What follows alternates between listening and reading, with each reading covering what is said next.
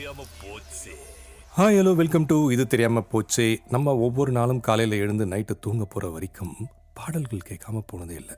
அப்படி பல பாடல்கள் கேட்டாலும் இவருடைய ஒரு பாடலை கேட்காம ஒரு நாளும் சென்றதாக சரித்திரமே இல்லைன்னு சொல்லலாம். என்னுடைய பர்சனல் பாயிண்ட் ஆஃப் வியூலேருந்து பல பேருக்கும் அதுதான் இங்கே ரீசனாக இருக்கும். ஓகேவா பல ஜென்ரேஷன்ஸ் அதாவது மூணு ஜென்ரேஷன்ஸை கிராஸ் பண்ணி இன்னைக்கு இருக்கக்கூடிய ஜென்ரேஷன்ஸ் கூட இவருடைய பாடல்களை கேட்டு அதை ரீப்ரொடியூஸ் பண்ணணும் அப்படின் போது அதில் இருக்கக்கூடிய காம்ப்ளெக்சிட்டியை அப்ரிஷியேட் பண்ணக்கூடிய அளவுக்கு இவர் எவ்வளோ ஒரு ஒரு மேதை ஒரு ஞானி அப்படின்றத எல்லாருமே பாராட்டக்கூடிய ஒரு விஷயமாக இன்றைக்கி பேசப்படக்கூடிய ஒரு இசையமைப்பாளர்.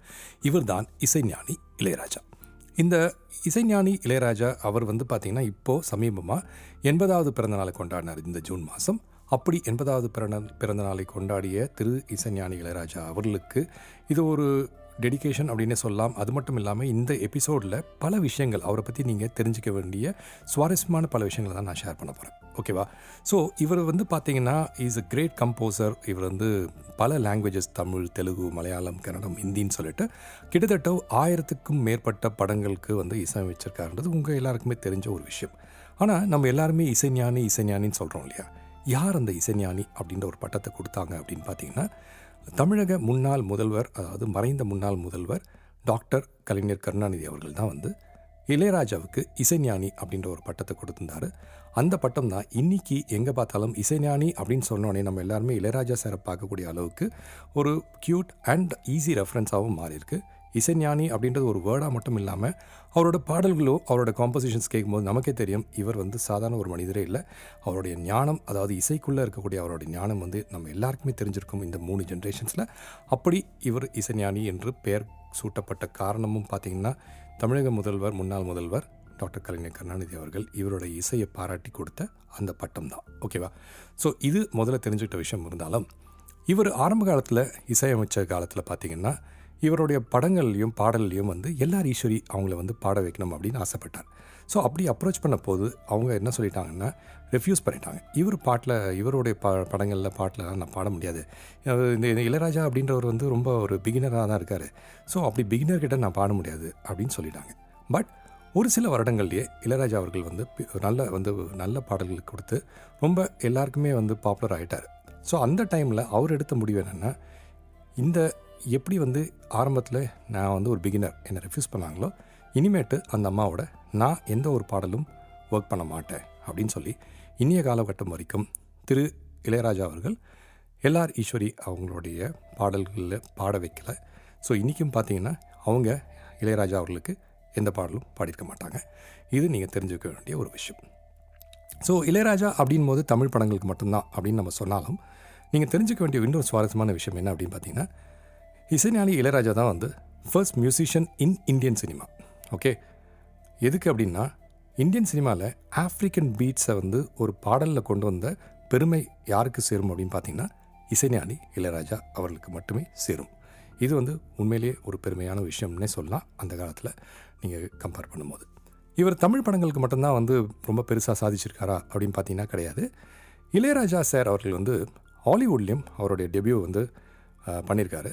ஒரு ரொமான்டிக் ஃபிலிம் அந்த ஃபிலிமோட டைட்டில் என்ன அப்படின்னா லவ் அண்ட் லவ் ஒன்லி அப்படின்ற ஒரு படத்துக்கு இவர் வந்து இசையமைச்சிருக்காரு.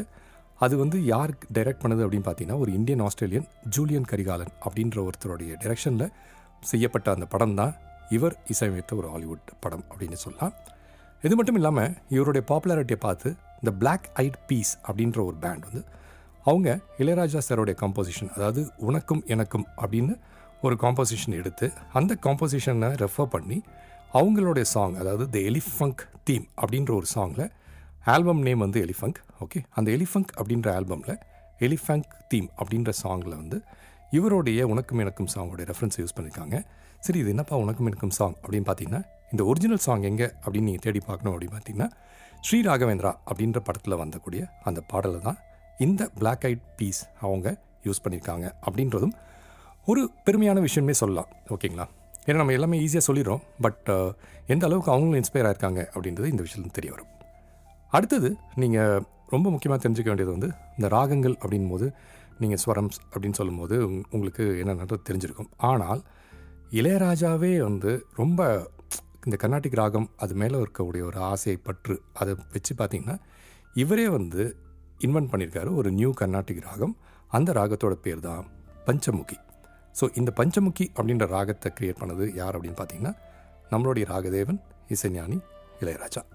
இது இன்னொரு சுவாரஸ்யமான விஷயம். நீங்கள் அவரை பற்றி தெரிஞ்சுக்க வேண்டியது. இப்போ அவர் பெரிய ரெக்கார்ட்ஸ்லாம் நிறைய பண்ணியிருக்கான்னு சொல்லலாம். ஓகேவா கின்னஸ் வேர்ல்டு ரெக்கார்ட் அப்படின்னு பார்க்கும்போது பார்த்தீங்கன்னா இசைஞானி இளையராஜா தான் வந்துட்டு கின்னஸ் ரெக்கார்ட் பார்க்கும்போது largest number of songs by a single composer create பண்ணியிருக்காரு. என்ன அப்படின்னு பார்த்தீங்கன்னா அவர் கம்போஸ் பண்ணது கிட்டத்தட்ட ஏழாயிரத்துக்கும் மேற்பட்ட பாடல்கள் இன் டிஃப்ரெண்ட் லாங்குவேஜஸ் இது வந்து ஒரு பெரிய கின்னஸ் ரெக்கார்ட் அப்படின்னு சொல்லலாம்.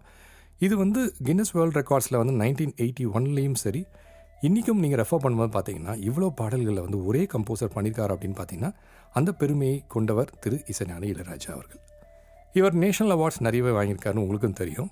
ஒரு ரெஃபரன்ஸ்க்காக நீங்கள் என்னென்னு பார்க்கணும் அப்படின்னு பார்த்தீங்கன்னா ஏஆர் ரகுமானும் அதே மாதிரி இசைப்புயல் ஏஆர் ரகுமானும் இசைஞானி இளையராஜாவும் தான் வந்து நிறைய நேஷனல் அவார்ட்ஸ் வாங்கியிருக்காங்க.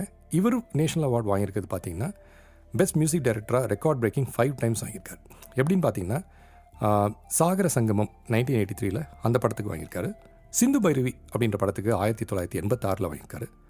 பழசி ராஜா அந்த அந்த படத்துக்கு டூ தௌசண்ட் நைன்லேயும் ஓனாயும் ஆட்டுக்குட்டியும் இதில் வந்து டுவெண்ட்டி தேர்ட்டீன்லேயும் கடைசியாக தாரத்தப்பட்டை. இதுக்கு வந்து டுவெண்ட்டி சிக்ஸ்டீனில் இவர் வந்து அவார்ட்ஸ் வாங்கியிருக்கார். ஸோ இவருடைய பயணம் தொடர்ந்தாலும் இவருடைய அவார்ட்ஸும் இவரை தொடர்ந்துகிட்டே வந்துட்டுருக்கு. ஒரு மேஜிக் கிரியேட் பண்ணணும் அப்படின்னு சொல்லி யாராவது ஆசைப்பட்டாங்க அப்படின்னா இசைஞானி இளையராஜா கிட்ட போய் சார் எனக்கு இந்த ஒரு சீனுக்கு இப்படி ஒரு ஃபீல் வரணும் அப்படின்னு சொன்னாங்கன்னா இமீடியட்டாக அவர் வந்து செஞ்சு கொடுத்துருவார். அப்படி நம்ம எல்லாருமே தமிழ் படங்களில் பார்த்த திரு இசைஞானி இளையராஜா என்ன பண்ணியிருக்காருன்னா he is actually the first Asian திருப்பி சொல்கிறேன் இளையராஜா தான் first Asian to write a symphony எதுக்கு அப்படின்னு பார்த்தீங்கன்னா ராயல் ஃபிலார்மோனிக் ஆர்கெஸ்ட்ரா லண்டனில் இருக்கக்கூடிய அந்த ஆர்கெஸ்ட்ராக்கு ஆயிரத்தி தொள்ளாயிரத்தி தொண்ணூற்றி மூணு அதாவது நைன்டீன் நைன்டி த்ரீல ராயல் ஃபிலார்மோனிக் ஆர்கெஸ்ட்ராக்கு சிம்ஃபனி எழுதின முதல் ஏஷியன் யார் அப்படின்னா அந்த பெருமையை கொண்டவர் இசைஞானி இளையராஜா. இதில் என்ன பெரிய விஷயம் அப்படின்னு பார்த்தீங்கன்னா இவர் இந்த சிம்ஃபனி வந்து க்ரியேட் பண்ணது பார்த்தீங்கன்னா ஜஸ்ட் வித்தின் ஒன் மந்த்ஸ் டைமில் வந்து க்ரியேட் பண்ணியிருக்காரு இளையராஜாவுக்கு அப்புறம் பார்த்தீங்கன்னா கூட இந்த பெருமையை எடுத்துக்கொண்ட இன்னொரு நபர் யாருன்னு பார்த்தீங்கன்னா பண்டிட் ரவிசங்கர். இவங்க ரெண்டு பேர் தான் இந்த மாதிரி ஒரு பெருமையை சாதிச்சிருக்கக்கூடிய ரெண்டு கலைஞர்கள் அப்படின்னு சொல்லலாம். நம்ம இசைஞானி இளையராஜா வந்து கிட்டத்தட்ட ஏழாயிரம் பாடல்கள் வந்து கிரியேட் பண்ணியிருக்கான்னு சொன்னேன். இந்த ஏழாயிரம் பாடல்களில் இவர் எத்தனை பாடல்கள் பாடியிருக்காரு அப்படின்னு ஒரு கியூரியாசிட்டி உங்களுக்கு வந்துச்சு அப்படின்னா தெரிஞ்சுங்க. He's sung more than four hundred songs அவரோட ஓன் கம்போசிஷனில் அவரோட படங்களில் கிட்டத்தட்ட நானூறுக்கும் மேற்பட்ட பாடல்களில் பாடியிருக்காரு. அவருடைய பாடல்கள் அவருடைய குரல் அப்படின்னு கேட்கும்போதே உங்களுக்கே தெரியும். நல்ல ஒரு டீப் வாய்ஸ் ஒரு சோல்ஃபுல்லான வாய்ஸு அப்படின்னு நம்மளை கூட்டிகிட்டு போயிடுவார். இவருக்கு ரொம்ப ரொம்ப பிடிச்சது என்னன்னு பார்த்தீங்கன்னா திரு எம் எஸ் விஸ்வநாதன் அவருடைய இசையும் அவர் மேலே இன்ஸ்பயர் ஆகி இன்ஃப்ளூயன்ஸ் ஆகி பல இடங்களில் வந்து அவரை சொல்லியிருக்கார். ஸோ அந்த பெருமை வந்து இசைஞானி இளையராஜா அவர் பாடியிருக்க பாடல்கள் இதெல்லாமே நீங்கள் பல இடங்கள்லையும் இன்றைக்கும் பல இடங்களில் வாசிச்சும் கேட்டிருப்பீங்க. சரி இதெல்லாம் போட்டோம். இன்றைக்கி எங்கே திரும்பினாலும் எல்லாரும் ஐடிப்பா ஐடிப்பா ஐடிப்பா நான் வந்து கம்ப்யூட்டரில் ஒர்க் பண்ணுறப்பா சாஃப்ட்வேர் ஒர்க் பண்ணுறப்பான்னு சொல்லாங்க. இன்றைக்கி மியூசிக் போட்டதே பார்த்தீங்கன்னா எல்லாமே வந்து சாஃப்ட்வேர் பேஸ்ட் ஆகிடுச்சு டக்கு டக்கு டக்கு டக்குன்னு கம்போஸ் பண்ணிட்டு பத்து நிமிஷத்தில் ஹாஃப் அன் ஹவரில் அடித்து தள்ளிட்டு போயிட்டு இருக்காங்க. பட் முதல் முதல்ல ஒரு சவுண்ட் ட்ராக்கை ரெக்கார்ட் பண்ணது கம்ப்யூட்டரில் ரெக்கார்ட் பண்ண பெருமை யாருக்கு சேரும் அப்படின்னு பார்த்தீங்கன்னா இசைஞாலி இளையராஜாவுக்கு தான். அதாவது நைன்டீன் எயிட்டி சிக்ஸில் இவர் தான் வந்து he became the first Indian composer எதுக்கு அப்படின்னு பார்த்தீங்கன்னா ஒரு சவுண்ட் ட்ராக்கை கம்ப்யூட்டர் வச்சு ரெக்கார்ட் பண்ணக்கூடிய ஃபர்ஸ்ட் இந்தியன் கம்போசராக இவர் தான் வந்து முதல் முதல் பெருமையை அடைந்தார். எந்த படத்துக்கு அப்படின்னு கேட்குறீங்களா? விக்ரம். அந்த காலத்தில் வந்த விக்ரம் நைன்டீன் எயிட்டி சிக்ஸில் விக்ரம் படத்துக்காக இவர் கிரியேட் பண்ணது? தான் இவர் தான் வந்து பார்த்தீங்கன்னா ஏர்லியஸ்ட் இந்தியன் ஃபிலிம் கம்போசர்ஸ் ஒரு வந்து வெஸ்டர்ன் கிளாசிக்கல் மியூசிக் ஹார்மோனிஸையும் ஸ்ட்ரிங் அரேஞ்ச்மெண்ட்ஸையும் தமிழ் மியூசிக்கில் யூஸ் பண்ணக்கூடிய ஏர்லியஸ்ட் இந்தியன் ஃபிலிம் கம்போசர் யார் அப்படின்னு பார்த்தீங்கன்னாலும் இவர் தான். அது மட்டும் இல்லாமல் first south Asian to compose a full symphony அந்த பெருமையும் திரு இளையராஜா அவர்களுக்கு தான் போய் சேரும். இவ்வளோ பெருமைகளை கொண்ட இவருடைய இசை இன்றைக்கும் வந்து நம்ம எல்லாருமே கேட்டு ரசிக்கிறோம் அப்படின்னா இதுக்கு இவ்வளோ விஷயங்கள் இருக்குன்றது உங்களுக்கே தெரியும். சரி இவரோட பாட்டெல்லாம் இப்படி தான் ரொம்ப லோக்கலாக நம்ம வந்து தமிழ்நாட்டிலையும் இந்தியாவிலும் தான் கேட்டிருக்கோம் அப்படின்னு பார்த்தீங்கன்னா இல்லை. இவருடைய சாங் அதாவது நான் தான் உங்கள் அப்பன்டா அப்படின்னு சொல்லிட்டு ஒரு சாங் இது வந்து ராம் லக்ஷ்மன் அப்படின்ற படத்தில் நைன்டீன் எயிட்டி ஒனில் வந்த ஒரு சாங் இந்த சாங்கை வந்து டுவெண்ட்டி டுவெல் சம்மர் ஒலிம்பிக்ஸோடைய ஓப்பனிங் செரமனி பிளேலிஸ்ட்டில் இவங்க போட்டு எல்லாருமே வந்து லிசன் பண்ணுற அளவுக்கு ப்ளே பண்ணியிருக்காங்க. திருப்பி சொல்கிறேன் டுவெண்ட்டி டுவெல் சம்மர் ஒலிம்பிக்ஸில் ஓப்பனிங் செரமனி பிளேலிஸ்ட்டில் ராம் லக்ஷ்மன்லேருந்து நான் தான் உங்கள் அப்பண்டா அப்படின்ற படத்துலேருந்து வந்த பாட்டை பிளேலிஸ்ட்டில் ப்ளே பண்ணியிருக்கேன். அந்த பெருமையும் இளையராஜாவுடைய பாடலுக்கு சேரும். இது ரொம்ப நல்ல விஷயம் தான் நமக்கு தெரியாத விஷயம் கூட. டூ தௌசண்ட் த்ரீயில் பார்த்தீங்கன்னா ஒரு போல் கண்டக்ட் பண்ணாங்க பிபிசி அந்த போலில் பார்த்தீங்கன்னா கிட்டத்தட்ட ஆஃப் அ மில்லியன் பீப்புள் வந்து across hundred and sixty five கண்ட்ரீஸ்லேருந்து அந்த போலில் ஓட் பண்ணாங்க. எந்த பாட்டெலாம் வந்து பெஸ்ட்டு பாட்டு அப்படின்னு. அப்படி ஓட் பண்ண பாடல்களில் அதாவது நைன்டீன் நைன்டி ஒனில் வந்த ஒரு பாட்டு அது உங்கள் எல்லாருக்குமே தெரிஞ்ச ராக்கம்மா கையை தட்டு அப்படின்ற பாட்டு தான் தளபதியில் வந்த பாட்டு. அந்த பாட்டு வேர்ல்ட்ஸ் டாப் டென்னில் வந்து ஃபோர்த் பிளேஸை பிடிச்சிது. இது வந்து பெருமையான ஒரு விஷயம் ஏன்னா பிபிசி கண்டக்ட் பண்ண அந்த போல் கிட்டத்தட்ட more than half a million people கிட்டத்தட்ட ஹண்ட்ரட் சிக்ஸ்டி ஃபைவ் கண்ட்ரீஸ்லேருந்து எல்லாரும் கேட்டு லிசன் பண்ணி அவங்க எல்லாருமே வந்து சேர்ந்து ஓட் பண்ணி ஃபோர்த் பிளேஸை அவங்க வந்து டாப் டெனில் இளையராஜா சாரோடைய பாடல் தளபதியிலேருந்து ராக்கமா கைத்தட்டு ஃபோர்த்தில் இருந்தது. இது இன்னொரு சுவாரஸ்யமான விஷயம். Okay Mani Ratnam and Ilaiyaraaja. இந்த காம்பினேஷனில் வந்த படங்கள் பல படங்கள் இருக்குது எல்லா படங்களுமே சூப்பர் ஹிட்டாக இருக்கும். பாடல்கள் செம செம செம ஹிட்டாக இருக்கும். அப்படி பார்த்தீங்கன்னா மணிரத்னம் அண்ட் இளையராஜா இவங்க ரெண்டு பேரும் சேர்ந்து ஒர்க் பண்ண ஃபோர்த்து கொலாபரேஷன் அப்படின்னே சொல்லலாம். அந்த படம் தான் இதய கோவில். இது வந்து நைன்டீன் எயிட்டி ஃபைவ்ல வந்த படம். இந்த இதய கோவில் என்னப்பா அப்படி ஒரு பெரிய விஷயம் அப்படின்னு பார்த்தீங்கன்னா அந்த படத்தில் ஒரு பா பாட்டு ஒன்று வந்திருக்கும். ஓகேவா இதயம் ஒரு கோவில் அதில் உதயம் ஒரு பாடல். இந்த பாட்டு எதுக்கு அப்படின்னு பார்த்தீங்கன்னா இந்த பாட்டை நிறைய பேர் இன்றைக்கும் வந்து பாடிட்டு இருப்பாங்க. இளையராஜா சாரோடைய வாய்ஸில் கேட்டிருப்பீங்க. ஆனால் உங்கள் எல்லாருக்கும் தெரியுமா? இந்த பாட்டு தான் இளையராஜாவுடைய வாய்ஸில் வந்தாலும் அவர் முதல் முதலில் லிரிசிஸ்டாக டெபியூ பண்ண சாங் அவர் பாடலாசிரியராக நம்மளுடைய தமிழ் திரைப்படங்களில் காலடி வச்ச முதல் பாட்டு இந்த பாட்டு தான். இந்த பாட்டை வந்து அவருடைய ஒய்ஃப் ஜீவா அவர்களுக்கு டெடிகேட் பண்ணதாகவும் சொல்கிறாங்க இந்த பாட்டும் இந்த படமுமே வந்து பாக்ஸ் ஆஃபீஸ் ஹிட்டுன்னு நம்ம எல்லாருக்குமே தெரியும். இன்னொரு ரொம்ப சுவாரஸ்யமான விஷயம் அப்படின்னு சொல்லலாம். நாயகன் படத்தில் நீங்கள் எல்லாருமே கேட்டிருப்பீங்க நிலா அது வானத்து மேலே அப்படின்ட்டு. அந்த நிலா அது வானத்து மேலே சாங்கை முதல் முதல்ல திரு இளையராஜா அவர்கள் கம்போஸ் பண்ணும்போது ஒரு சேடான ஒரு சினாரியோக்கு தான் வந்து கம்போஸ் பண்ணி வச்சுருந்தாராம். அது கம்போஸ் பண்ணி வச்ச ஒரு பாடு மணிரத்னம் சார் வந்து அந்த பாட்டு அந்த டியூனை கேட்டு எனக்கு இதே டியூனை கொஞ்சம் ஃபாஸ்ட்டாக வந்து பண்ணித்தர முடியுமா? அப்படின்னு கேட்டு அதே டியூன் ஆனால் ஃபாஸ்ட்டான டெம்போவில் டிஃப்ரெண்ட்டான பீட்ஸோட கொடுக்கப்பட்டது தான் அந்த நிலா அது வானத்து மேலே. அதுவும் தெரிஞ்சுங்க. உங்கள் எல்லாருக்குமே தெரியும் ஏராம் அப்படின்ற படம் வந்து கமலஹாசன் அவர்கள் வந்து முதல்ல ப்ரொடியூஸ் பண்ணி டைரக்ட் பண்ணும்போது என்ன ஆச்சு அப்படின்னா அவர் முதல்ல வேற ஒரு மியூசிஷியன்கிட்ட கொடுத்து எல்லாத்தையும் ரெடி பண்ணி எல்லாத்தையும் ஆல்மோஸ்ட் படத்தை முடிச்சிட்டார். பட் லாஸ்ட் மினிட்ல அந்த மியூசிஷியனால் அது கண்டினியூ பண்ண முடியாத ஒரு சுச்சுவேஷனில் இவர் வந்து இளையராஜா கிட்ட போய் கேட்டிருக்காரு. இளையராஜா வந்து has great respect for Kamal Haasan. அவங்களோட பாண்டிங் எப்படின்றது உங்களுக்கு எல்லாருக்குமே தெரியும். அது மட்டும் இல்லாமல் இளையராஜாவுக்கு வந்து இந்துஸ்தானி மியூசிக் மேலே அவ்வளோ ஒரு பிரியம். ஸோ அவர் என்ன பண்ணியிருக்காருன்னா ஓகே ஸோ இந்த இந்துஸ்தானி மியூசிக் வந்து இந்த இடத்துல கொண்டு வரணும். அந்த படத்தில் ஒரு பாட்டில் கொண்டு வரணும் அப்படின் போது வா எனக்கு வந்து ஒரு நல்ல ஒரு ஐடியா இருக்குது பண்டிட் அஜய் சக்கரவர்த்தி அவரை வந்து நான் எப்படியாவது வந்து நான் பேசி அவரை வந்து அக்செப்ட் பண்ண வைக்கிறேன்னு சொல்லிட்டு அவர்கிட்ட பேசியிருக்காரு. அவர் வந்து உடனே இளையராஜா சார் பேசினோடனே ஷோர் நான் வந்து பாடிடுறேன் அப்படின்னு சொல்லி பாடப்பட்ட அந்த பாடல் தான் இசையில் தொடங்குதம்மா அப்படின்ற பாட்டு ஏறாம் படத்தில் வந்த பாட்டு. இந்த பாட்டை பாடினது மட்டும் இல்லாமல் அவர் அதாவது அஜய் சக்கரவர்த்தி அவருடைய வாய்ஸில் வந்த இந்த பாட்டு அவர் வந்து இளையராஜா சார் மேலே இருந்த ஒரு நல்ல ஒரு மரியாதையினால் இந்த பாட்டுக்கு எந்த ஒரு ரெமுனரேஷன் அதாவது எந்த ஒரு ஃபீஸுமே வாங்காமல் அழகாக ஒர்க் பண்ணி கொடுத்துட்டு போயிட்டாரு. ஆனால் அந்த பாட்டு இந்த படத்தில் சூப்பராக இன்றைக்குமே வந்து பல இடங்களில் பாடப்படக்கூடிய ஒரு பாட்டாக நம்ம கேட்டுட்ருக்கோம். ஸோ இதெல்லாம் கேட்கும்போது பார்த்தீங்கன்னா உங்களுக்கே தெரியும். ஆல்மோஸ்ட் த்ரீ டெக்கேட்ஸ்க்கு அதாவது பல ஜென்ரேஷன்ஸும் வந்து கேட்டுட்டு டாமினேட் பண்ணிகிட்ருக்கக்கூடிய ஒரு இசையமைப்பாளர். திரு இசைஞானி இளையராஜா அவர்கள். இவர் நிறைய லேண்ட்மார்க்ஸ் க்ரியேட் பண்ணியிருந்தாலும் இந்த ஆயிரம் படம்னு சொல்லிட்டேன். ஒவ்வொரு ஹண்ட்ரட் மூவியுமே பார்த்தீங்கன்னா அவரோட பெயர் தனியாக நமக்கு ஸ்க்ரீனில் போடுவாங்க. ஃபார் எக்ஸாம்பிள் ஹண்ட்ரட் ஃபிலிம் அப்படின்னு பார்க்கும்போது மூடு பண்ணி அந்த படம் nineteen eighty four hundred movie அப்படின்னு பார்க்கும்போது நைன்டீன் எயிட்டி செவனில் வந்த நாயகன்.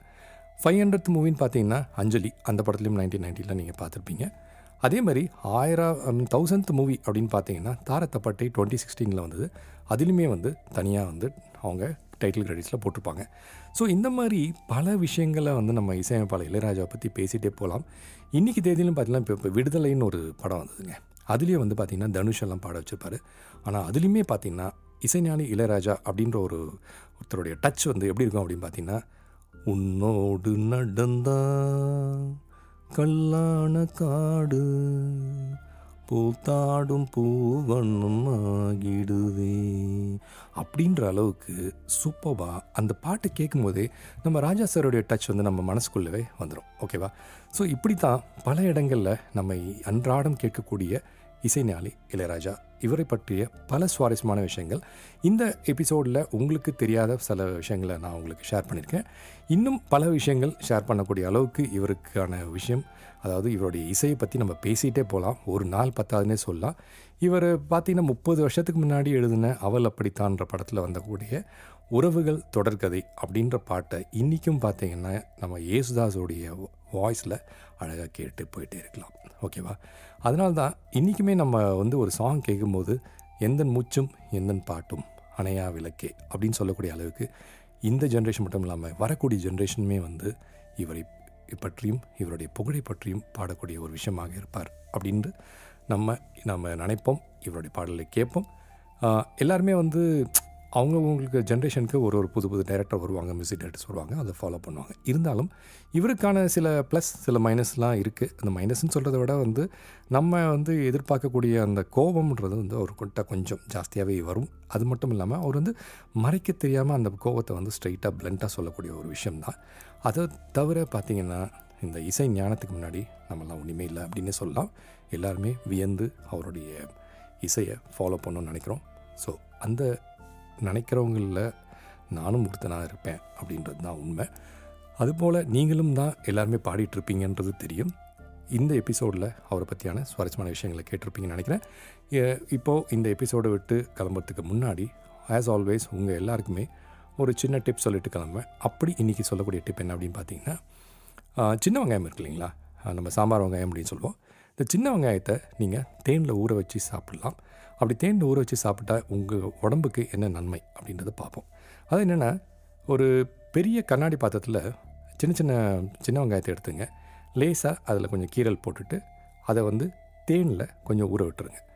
அதை மூடிட்டு ரெண்டு நாட்கள் அப்படியே நீங்கள் கைப்படாமல் தேனில் ஊற விட்டுட்டிங்கன்னா அதுக்கப்புறமா தினமும் காலையில் அது ஒன்று ரெண்டு சின்ன வெங்காயங்கள் எடுத்து நீங்கள் சாப்பிட்டீங்க அப்படின்னா உங்களோட மூச்சு பிரச்சனை ஆஸ்மா அதே மாதிரி சளி தொல்லை இருந்ததுன்னா அது எல்லாமே வந்து சீக்கிரமாக குணமடையும் அப்படின்றாங்க. அது மட்டும் இல்லாமல் இதை வந்து டெய்லி சாப்பிட்டு வந்தீங்க அப்படின்னா உங்களுடைய உடல் எடை குறையிறது மட்டும் இல்லாமல் உங்களோட இடுப்பை சுற்றி இருக்கு இல்லையா அந்த மாதிரியான சதைகளும் வந்து குறைய ஆரம்பிக்கும். அது மட்டும் இல்லாமல் தினமும் வந்து நீங்கள் காலையில் இதை சாப்பிட்டு வந்தீங்க அப்படின்னா உங்கள் ரத்தத்தில் கலந்துட்டு இருக்கக்கூடிய கெட்ட கொழுப்பு இருக்கு இல்லையா? அதுவுமே வந்து வெளியேறிவிடும் அப்படின்றாங்க. இதெல்லாம் ஒரு மெடிசினல் வேல்யூஸ் மெடிசினல் ஃபேக்ட்ஸ்னு சொல்கிறாங்க ஸோ இதை ட்ரை பண்ணி பாருங்கள் ஆப்வியஸ்லி இதில் வந்து சைடு எஃபெக்ட்ஸ் எதுவுமே கிடையாது. நீங்கள் சாப்பிட்றது வெங்காயம் இன்னொரு பக்கம் நீங்கள் சாப்பிட்றது தேன். இது ரெண்டுமே வந்து உடம்புக்கு எந்த ஒரு கெட்டதையும் பண்ணாது. அதனால் தைரியமாக சாப்பிடுங்க. இது சாப்பிட்டா உங்கள் உடம்பு பெட்டர் ஆகுன்ற ஒரு நல்ல நம்பிக்கையில் தான் இந்த டிப்பை உங்களுக்கு நான் ஷேர் பண்ணுறேன் அடுத்த வாரம் உங்களிடம் வந்து திருப்பியும் இன்னொரு சுவாரஸ்யமான டாபிக் பேசும் மாதிரி விடைபெறுவது உங்கள் அன்பு மகேஷ்.